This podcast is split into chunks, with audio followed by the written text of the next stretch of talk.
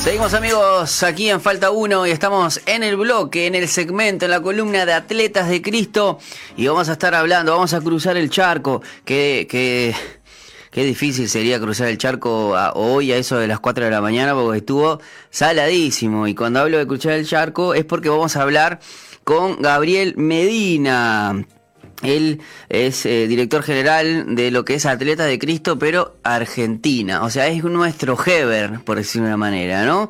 Este, bueno, él eh, jugó hasta los 23 años, este, pero jugó en Platense, en Douglas High, en eh, Villa Dálmine, eh, creo que son eh, equipos de ahí del ascenso, eh, y jugó solamente hasta los 23 años, hoy ya este, con un gran recorrido, pero en Atletas de Cristo más que nada, y le, mando un, le voy a mandar un saludo muy, pero muy grande desde, desde aquí, este, desde Montevideo, Uruguay. ¿Cómo andás, Gaby? ¿Todo bien? Un saludo.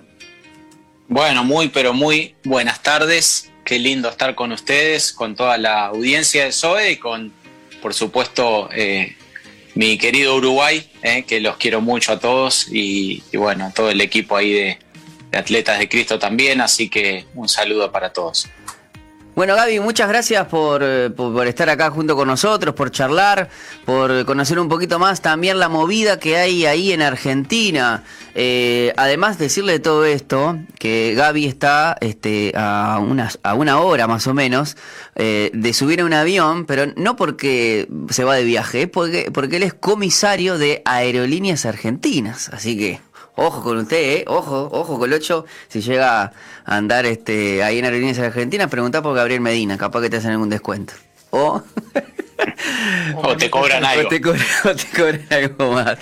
Bueno, Gaby, contame, eh, eh, contame un poquito este, la, la, historia con, con, el, con la columna, es poder traer justamente eh, esta pasión que hay de predicar el evangelio unida también a otra gran pasión, este como es este eh, el jugar al fútbol. Jugaste hasta los 23 años, fue por decisión propia, una, una lesión o algo. Contame este un poco de eso. Bueno, yo como casi todos los eh, los, chicos arranqué de, de chiquito, siempre estuve ahí en Platense eh, llegué a, primera división, estuve un año de contrato, después cuando vi que no jugaba eh, me fui a, préstamo, me dieron a préstamo a otro club del ascenso que se llama Dulajay de Pergamino. Eh, me tuve que ir a vivir ahí a Pergamino un tiempo y después cuando volví, bueno, me quedé, me dejaron libre, me quedé con el pase en mi poder y me, y me fui a jugar a, una división más abajo que es en Villa Hoy es un club que creció mucho, al igual que Platense también está en primera. Pero bueno, eh, el tema es que en ese momento. ¿Sos hincha de Platense? No, no, no, no. Eh, siempre fui hincha de Independiente, mi papá también jugó en Independiente, así que. Eh, pero bueno, siempre sí ligado a Platense porque estuve desde los 8 años hasta los 22 casi. Así que eh, bueno, toda una vida ahí adentro, me quedaron muchísimos amigos y demás, eh, pero eh, Platense en ese momento me hacían firmar unos, no sé cómo será la cuestión legal allá, pero bueno, acá son unos pagaré, me hacían firmar unos pagaré y no me, no me pagaban el sueldo, porque en ese momento... A, a varios jugadores nos pasaba lo mismo porque el club estaba medio en crisis y para que el club no sea inhibido. La cuestión es que me quedaron como unos nueve meses adentro. Y después eh, en Douglas High estuve bien, pero después cuando fui a Villa Dálmine, lo mismo. Yo viajaba una hora y media de ida desde mi casa, una hora y media de vuelta, y había arreglado un dinero que no me pagaban. Y mi esposa, yo ya estaba recién casado, mi esposa embarazada, eh, y y acá, bueno, por ahí no sé si todos están al tanto, acá en, el 2001 en Argentina se dio una crisis muy, muy particular. Sí, sí, estamos no solamente al tanto, sino que también este, es como dicen, este, ustedes, se, ustedes se resfrían o, y nosotros estornudamos o algo así. Eh, eh, eh, están tan conectadas las economías y el pueblo, ¿no? Que, que sí, obviamente eso nos, nos afectó muchísimo. Nosotros, ustedes tuvieron el corralito en el 2001 y nosotros lo tuvimos en el 2002.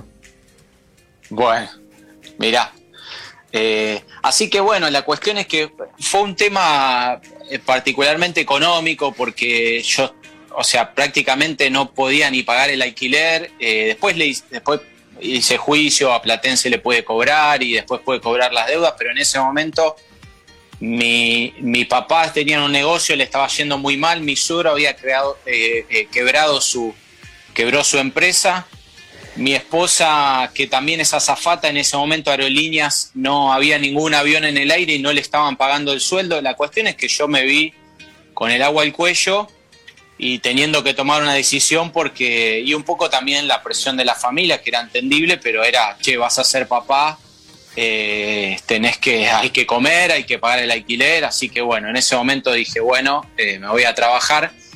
También uno creo que sabe eh, o más o menos uno se va dando cuenta para jugar a dónde te da la nafta. Entonces, si vas a llegar, si vas a permanecer, si, si vale la pena arriesgarse para decir, porque aparte las realidades tanto de Uruguay y Argentina son muy similares. Aquí hay un estudio que te dice que eh, nosotros tenemos una buena base porque tenemos baby fútbol este, y y te dicen que llega el 2% de los gurises, este, llegan a primera, o sea, es muy, muy bajo.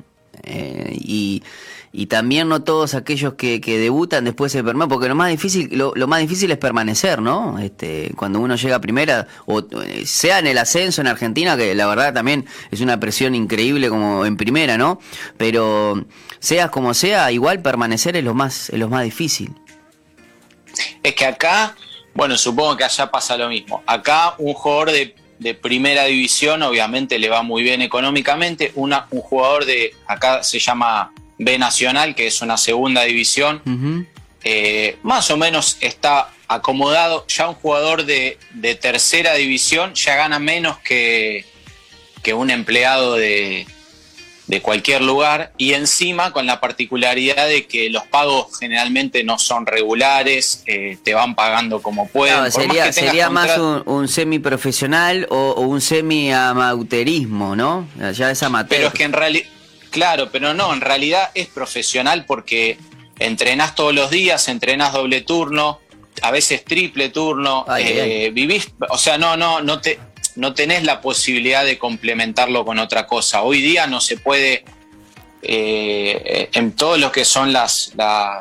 en, todas las categorías hoy el, fútbol se tornó tan exigente que no, no hay posibilidad de, trabajar de otra cosa, tenés que vivir para eso. Lo que pasa es que tenés que vivir con un sueldo muy, muy bajo y sabiendo que a los 30, 32, 35 años dejas de jugar y yo hoy tengo todos mis amigos que han, que han jugado 10, 15 años en primera y, hoy están, la están remando en dulce de leche, como se dice, porque, porque no han podido hacer otra cosa y cuando dejas de jugar te encontrás con que no, no tenés ningún ahorro, no tenés experiencia laboral, no tenés prácticamente nada. Entonces, eso hace que cuando a veces en los comienzos, a lo, como me pasó a mí, 20, 21, 22, 23 años, hay, que tomar decisiones. Y a veces uno dice, bueno, me preparé toda la vida para esto, eh, pero la realidad yo sé que me alcanza para jugar en una segunda, tercera división, en una cuarta división de mi país.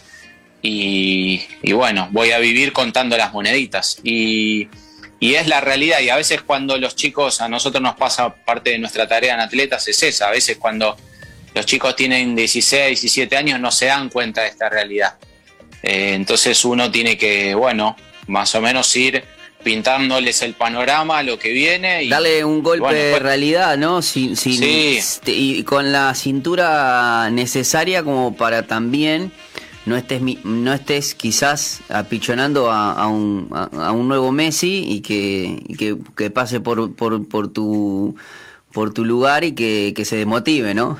que es el otro gran desafío. sí, no, es dificilísima nuestra tarea porque, porque a veces uno más o menos que, jugó y que algo conoce, cuando uno lo, cuando los vas a ver jugar ya eh, uno más o menos ya se da cuenta el que tiene eh, el que tiene proyección, el que tiene posibilidades, el que no tiene ninguna posibilidad. Y por ahí parece medio falta de fe, pero, pero a veces es preferible con amor, obviamente, y tratando de ver cómo uno hace, pero tratar de ir encauzándolo para, che, retomar los estudios, ¿por qué no probás a hacer este curso? ¿Por qué? Porque uno ya se, va dando cuenta que no le va a alcanzar para. Pero igual, Gabriel, más allá de que, te pase, eh, eh, creo que hasta. Eh, por más hasta que llegues, la vida del futbolista es como si vos, 35, 36 años, vemos la bestia de Cristiano Ronaldo que tiene 37, que está en primer nivel, pero es uno solo, es uno. Este, e, e, es lógico que uno, eh, o sea, no es una cuestión de, fe eh, o, de falta de fe decirles que, muchacho, mirá que la vida del futbolista es 20 años, a full, quizás 15 y 20 si sos golero, ponele pero después sos joven, cuando salís de la vida de futbolística, sos, sos, muy joven. Y, otra de las cosas que quería preguntarte, Gaby, ahí en ese momento de toma de decisión que obviamente influyó muchísimo lo, eh, lo económico y, la, y lo social, ¿no? Eh, ¿Ya había aparecido Cristo en tu vida? Sí, sí, un, tiempito antes, un año, un año y medio antes más o menos. Eh, bueno, yo jugaba al fútbol y no me invitaban, tenía amigos conocidos que me invitaban a, iglesias, pero yo iba a una iglesia católica y, bueno, me invitaban a otro tipo de iglesia, yo no quería saber nada, no había forma de que, de que me lleven a ningún lado, pero sí eh, me empezaron a invitar a unas reuniones de atletas de Cristo en donde había eh, muchos eh, futbolistas famosos en ese momento, reconocidos por un lado, y por otro lado otra cantidad de futbolistas que algunos que eran compañeros y otros que, que, eh, por ahí me había tocado enfrentar, así que eh, dije, bueno, voy, pruebo y cuando fui me encontré obviamente con un ambiente de mucha gente conocida, em, así que, y, en un ambiente en donde yo me sentía muy cómodo, eh, entonces así fue que, bueno, me invitaron una vez, dos veces, tres veces, empecé a ir eh, y, estuve como un año más o menos yendo a las, a las reuniones de Atletas de Cristo. No quería ir a la iglesia, pero sí iba a las reuniones de Atletas de Cristo. Tiempo después, obviamente, eh, eh, bueno, me fui encontrando con Cristo y, mi vida fue cambiando y, bueno, después, digamos, en cuanto a lo que es la fe, pude ir creciendo, avanzando, pero, pero así fue más o menos, sí, un año y medio a los 21 años eh, fue que empecé a, ir a Atletas de Cristo. ¿Y qué puedes decir de, tu vida con, Cristo antes y, después? ¿Cómo, qué, fue lo que, lo que te llevó este, a, entregar tu corazón a Dios? Bueno, eh, viste que hay, hay un montón de casos de por ahí de, de, vidas previas a encontrarse con Cristo que uno ve, viste, vidas desbarrancadas o la verdad es, que un desastre. Sí, pero la verdad es que no eh, puedo decir que no es mi caso. Siempre fui muy, obviamente que eh, en todo lo que fue mi etapa de adolescente y de joven tuve muchísimos de los excesos que tienen los jóvenes y, los adolescentes de hoy en día, pero en ese momento, bueno, hoy, hoy creo que tal vez es peor, pero, pero bueno, eh, pero sí que yo en mi corazón siempre desde chico buscaba, buscaba de Dios, eh, era de, iba mucho a misa, eh, a la iglesia católica, quería conocer de Dios, me, interesaba, buscaba. Tenías ese hambre espiritual, ¿no? tenía ese hambre espiritual que, hoy, hoy entiendo que, el Señor ya estaba tratando conmigo, pero, pero tenía ese hambre espiritual eh, con los excesos de cualquier joven, pero pero yo dentro de lo que era mi vida deportiva, la verdad que era bastante disciplinado, bastante responsable. Eh, yo cuando jugaba, cuando terminé, digamos, el colegio, la secundaria, eh, en ese momento entendí que aparte de jugar al fútbol también tenía que seguir estudiando, así que hice el profesorado de educación física y después me recibí de periodista deportivo. Nunca dejé de estudiar eh, mientras seguía jugando al fútbol, así que se puede decir que que en realidad fue, fue el Señor mismo que me fue desde chiquito, que fue tratando conmigo, con mi corazón. Y, bueno, por supuesto que no voy a negar que tenía mis, eh, mis, mis, complejos, temores, inseguridades, eh, no sé, eh, mi, mis, mi carácter bastante, bastante digamos, iracundo, si se puede decir. Pero eras bravo, bueno, me imagino que era, bravo, eras, bravo, en la cancha. ¿De qué jugabas, Gaby? jugaba de, volante, volante en ese momento, bueno, había, se jugaba con otros sistemas tácticos, había volante por derecha, volante por izquierda, volante carrilero. Que era un 8, eh, típico, típico 8. Exactamente, típico 8, sí, sí, sí, sí. Eh, y, hablando de fútbol, ¿no? ¿Con quién te identificas? ¿Sos más del lado de Simeone o del lado de Guardiola o Mauriño? Eh, bueno, creo que ni, ni una cosa ni otra. Em, yo qué sé, me parece que tengo amigos que, son entrenadores y demás y a veces hablamos y a veces me preguntan y, bueno, me gustan más los, por eso ahora aparece un, gallardo, eh, no me gustan casarse con los sistemas tácticos, me gusta eh, o creo que de acuerdo a los jugadores que tenés puedes jugar de una manera o de otra. Y a veces eh, uno ve tantos bloopers hoy que hay equipos que quieren hacer jugar al, arquero y a, los, y a los defensores como Guardiola. Y, y si no, lo que Natura no te dio, si, si, tenés, si tenés dos ladrillos en los pies, mejor sacarla allá adelante y vamos para allá. Chao, eh, y si jugás bien, no hay que mucho. No hay que complicarla mucho. Eh, de acuerdo a, a lo que puedas hacer, eh, lo haces y si no podés, tenés que cambiar. Entonces por ahí, bueno, hay veces que lo de los sistemas es relativo, depende con qué jugadores cuente. Gaby, ¿y cómo, cómo está esto o cómo es el tema de, eh, bueno, cuando empezaste a ir a lo de Atletas de Cristo, pero ahora vos sos director general, o sea, ¿cuándo fue que empezó? Eh, que bueno, que, que, te desafiaron o, vos mismo te desafiaste a tal punto que estás, bueno, estás ahora alrededor de, este movimiento que empezaste allá a los 23 años, 21. Sí, em, yo en ese momento estuve unos años en atletas y después cuando dejé de jugar eh, ya empecé a, digamos, a cumplir algún rol o a colaborar más en la parte de la iglesia. Y tiempo después eh, volví porque, porque, bueno, me encontraba con que me gustaba, me gustaba relacionarme con... Eh, me gustaba hacer lo que alguna vez hicieron conmigo, ese trabajo de, mentoreo, de acompañamiento, de estar con los chicos, saber, uno estuvo en ese lugar, entonces saber qué es lo que sienten, lo que piensan, eh, sus dudas, temores, sus sueños, sus anhelos, etcétera. Entonces, poder estar ahí y la verdad que me empezó a gustar. Y, bueno, acá ocurrió, eh, tuvimos distintos formatos de, llevar adelante el atletas, el movimiento, pero, pero siempre estuvo Héctor Master, que está hace 30 años, y él, digamos, se lo puso al hombro siempre, trabajó muchísimo y llegó un momento que, eh, bueno, yo en lo que podía, junto con, con otros eh, otros hermanos también, si podíamos estábamos colaborando con él. Y, bueno, esto de, por un lado, su, cansancio lógico y normal después de tantos años y por otro lado, eh, también esto de que nosotros profesamos en este ministerio que es eh, pasar el legado, de que nadie se, se queda acá. No, y que, venía, y que venía una nueva generación, ¿no? y que ustedes se ve que venían golpeando fuerte, ¿eh?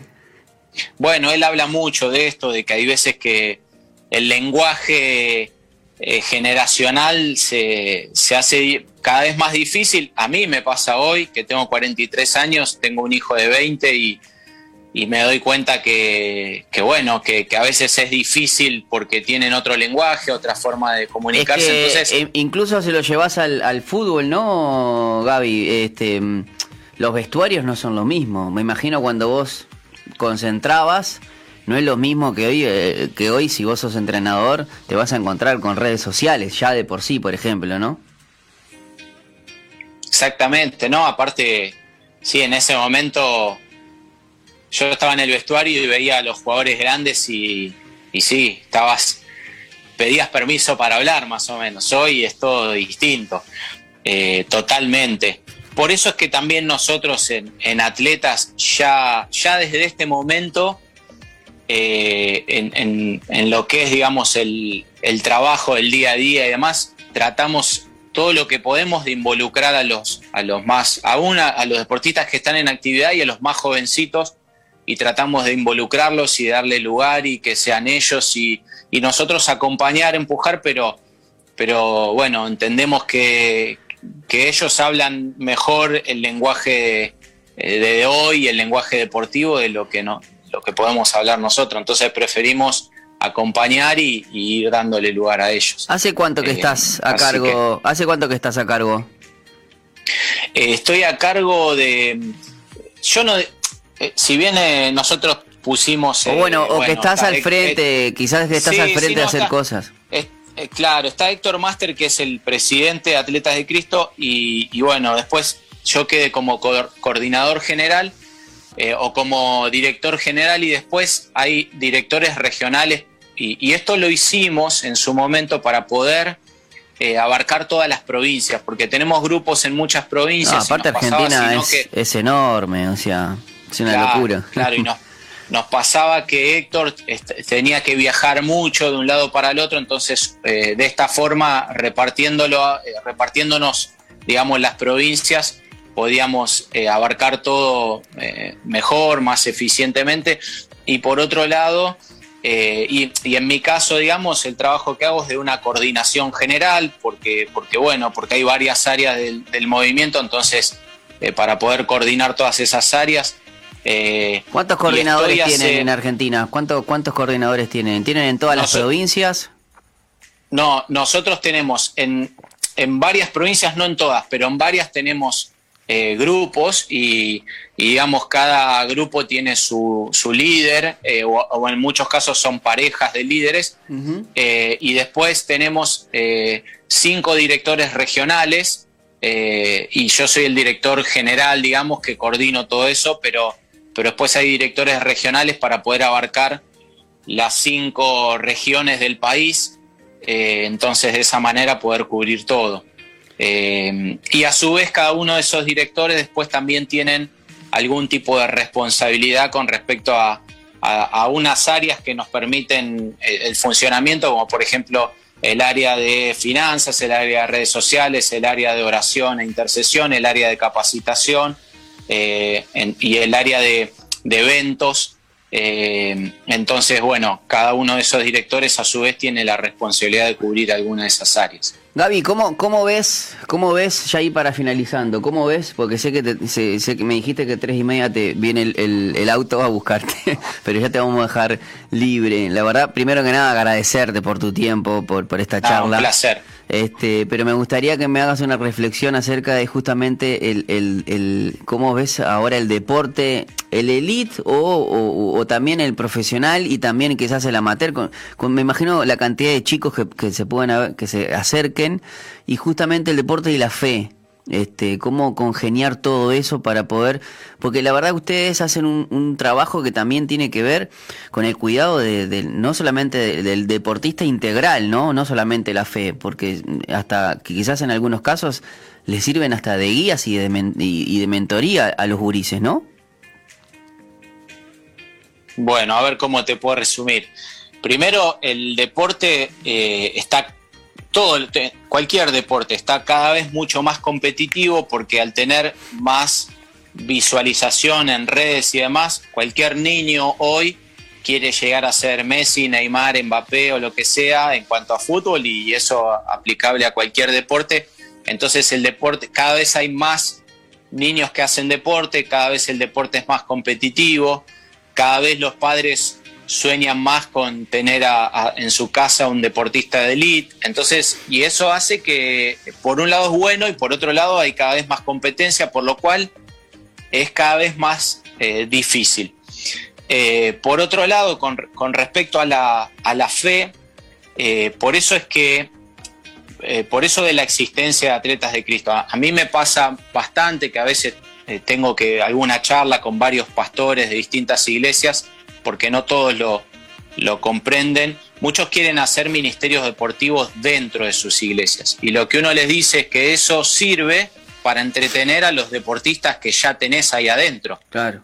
Eh, si vos querés hacer algo evangelístico, va a ocurrir lo que ocurrió conmigo hace 20 años atrás. Yo no, porque para eso yo no, no iba a ir a una iglesia. Entonces, la razón de ser de atleta de Cristo es que es el paso previo y que por eso tiene una función evangelística y por eso nosotros sugerimos no hacerlo en iglesias, no hacerlo en lugares religiosos, sino que hacerlo en una casa, hacerlo en, un, en, un, en una cancha de fútbol, hacerlo en cualquier lado, si es deportivo mejor, eh, porque eso hace que el deportista que no iría a una iglesia, por ahí sí te va a una reunión de atletas de Cristo y se siente cómodo, y con el tiempo, eh, bueno, eh, Cristo se va revelando a su vida y después obviamente que el objetivo final siempre es insertarlo a la vida de la iglesia.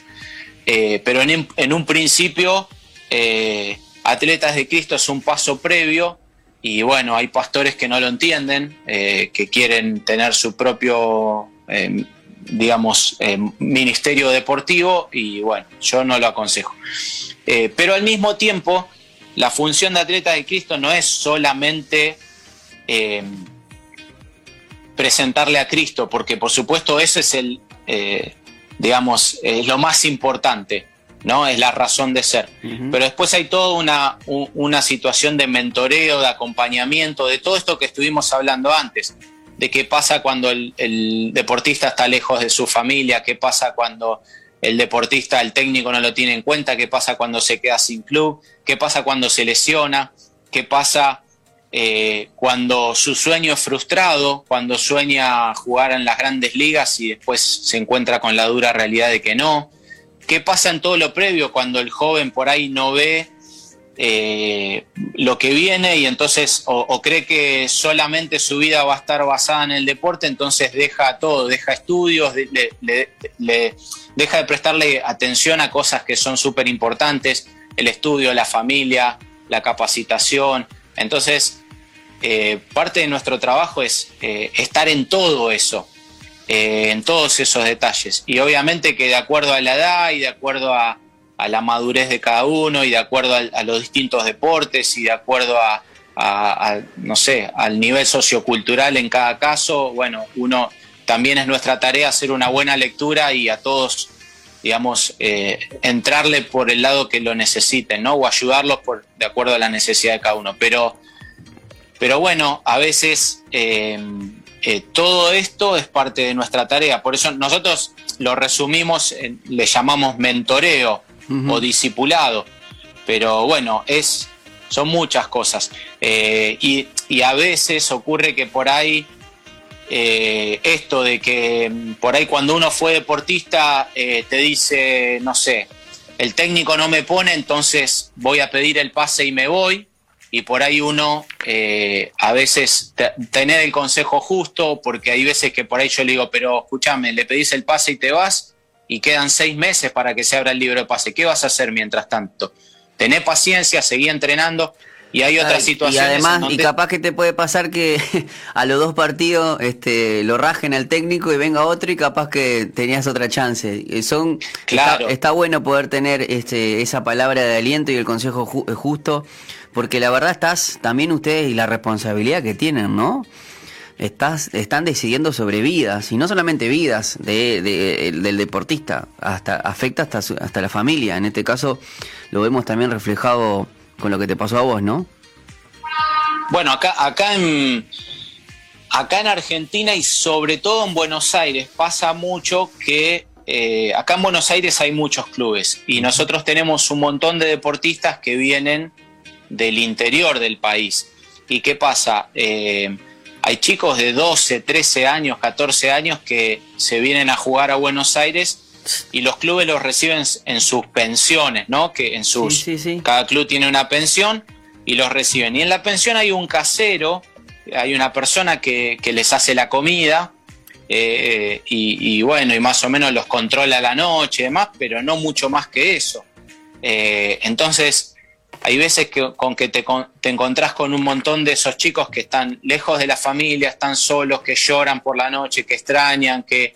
Eh, bueno, entonces también eso de, de, traer, no sé, llevarlos a las reuniones o ir a visitarlos a las pensiones y, ir a compartir un tiempo con ellos y estar y, escribir. Hoy, hoy a través del WhatsApp es mucho más fácil, pero, pero estar haciendo un acompañamiento también, eh, bueno, e, es súper importante porque no vamos a, poder ocupar el lugar de sus padres, ni tampoco es la intención pero sí eh, acompañarlos, que no se sientan solos y ver, eh, suplir dentro de nuestras posibilidades, suplir las, necesidades que tengan. Excelente, Gaby. Te voy a dejar, eh, te voy a dejar libre porque bueno, ya se viene la hora. Te agradecerte una vez más este, este tiempo y conocer un poquito más acerca de, de, tu vida, de tu ministerio y también de toda la gran tarea que están haciendo. Si se quieren y quieren, si de aquí o nuestra audiencia quiere saber un poquito más, ¿cómo hacemos para seguirte, seguirlos en redes sociales en Atleta de Cristo Argentina? Bueno, eh, nuestro Instagram es Atletas de Cristo ARG y ahí eso conecta con todo, con, eh, con, Face. Después, atleta, sí, para aquellos que por ahí no, conocen demasiado, eh, en la web, en, en, Google ponen Atletas de Cristo Latinoamérica. ahí hay una página web que está unificada, digamos, todos los, todos Atletas de Cristo de todo eh, Latinoamérica, en donde está, bueno, Uruguay, están ustedes, está Chile, Bolivia, eh, Brasil, Colombia. Y entonces ahí están nuestros estatutos resumidos, qué somos, qué no somos, qué hacemos, qué no hacemos y en donde nos pueden conocer un poquito más. Excelente, Gaby. Este, bueno, a ver si en algún vuelito, en un vuelo, a, hacer escala acá a Montevideo y nos comemos un asado. Suelo ir, suelo ir. Ahora eh, no nos estamos quedando mucho por ahí, pero, pero sí voy seguido. Así que, y un placer, un placer estar con ustedes. Gracias por la oportunidad. Gracias por el llamado. Un abrazo grande, Gaby. Un saludo para toda la gente y todos los colaboradores, y, voluntarios de ahí, Atletas de Cristo Argentina.